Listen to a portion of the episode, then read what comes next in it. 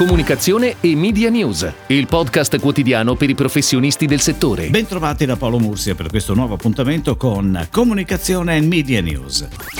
ADN Kronos ha comunicato di essere il primo editore a partecipare al progetto Nessi, Next Generation System for Strategic Insights Exploitation, la data management platform lanciata da UPA, l'associazione che riunisce i più importanti investitori in pubblicità e comunicazione in Italia. Il gruppo così potrà conoscere meglio e più in profondità i propri lettori, arrivando a identificare gruppi omogenei in relazione a interessi tematici o abitudini di lettura, fino a classificare passioni e caratteristiche identificate significative. Tra le principali funzioni di Nessi la realizzazione di un data lake condiviso fra le aziende, il set di attributi di profilazione comune costituito da età, sesso, posizione geografica e categorie di interessi. Il progetto Nessi è un'iniziativa promossa da UPA, operativa dall'autunno del 2019 e realizzata in partnership con Neodata Group, società specializzata in digital innovation e big data. A Nessi hanno fino ad oggi aderito formalmente e con piena modalità operativa aziende come Bolton, Henk, Henkel, Nestlé, Perfetti, Piaggio e Valsoia.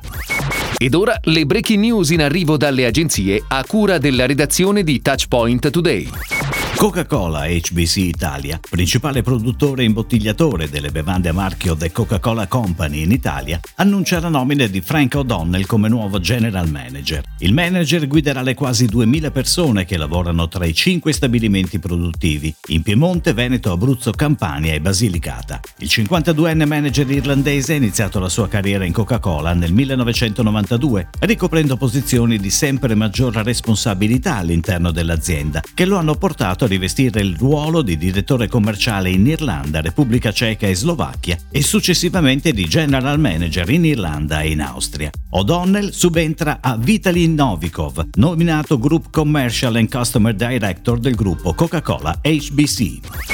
La centunesima stagione del grande football americano sarà protagonista su DAZN per il terzo anno consecutivo. La piattaforma di streaming trasmetterà per ogni settimana di regular season un minimo di 5 partite in diretta. Il Thursday Night Football, due sfide alla domenica in prime time per l'Europa, il Sunday Night Football, il Monday Night Football e altri eventi speciali nel corso della stagione. Il kick-off scatterà nella notte tra giovedì 10 e venerdì 11 settembre a partire dalle 2.20 con l'opening night tra Houston, Texas e Kansas City Chiefs, con il commento di Matteo Gandini e Roberto Gotta. Per la post-season la copertura di Dazon sarà completa con tutte le partite dei playoff, compreso il Super Bowl in programma domenica 7 febbraio 2021 al Raymond James Stadium di Tampa in Florida.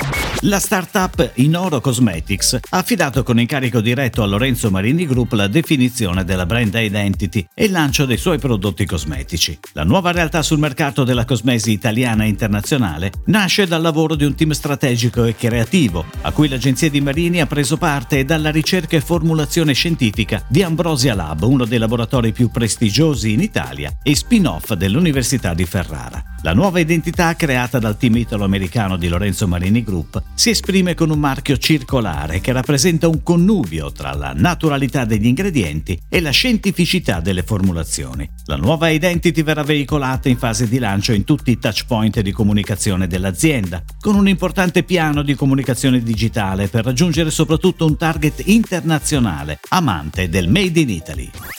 ETF, Fondazione Europea per la Formazione Professionale, ha pubblicato un bando per servizi professionali e tecnici nel settore della comunicazione digitale e web, in particolare per lo sviluppo di applicazioni web e di comunicazione mobile. L'aggiudicatario si dovrà inoltre occupare di mantenere gli ambienti e le infrastrutture attuali per i servizi web di ETF e i relativi moduli, applicazioni e banca dati, Inoltre progetterà, svilupperà, installerà e manterrà nuove funzionalità e nuovi prodotti digitali per soddisfare le nuove esigenze organizzative e di comunicazione. Il valore totale stimato è di un milione e mezzo di euro per quattro anni. Il termine per il ricevimento delle offerte o delle domande di partecipazione è fissato alle ore 10.30 dell'8 ottobre 2020.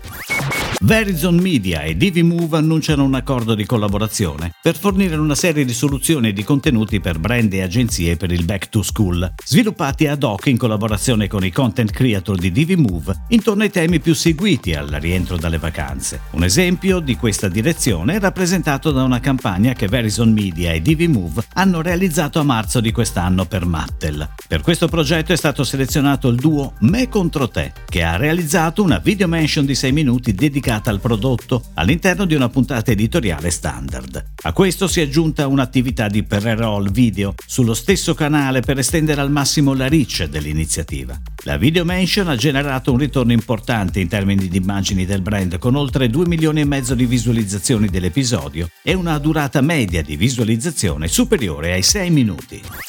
È tutto, grazie. Comunicazione e Media News torna domani, anche su iTunes e Spotify. Comunicazione e Media News, il podcast quotidiano per i professionisti del settore.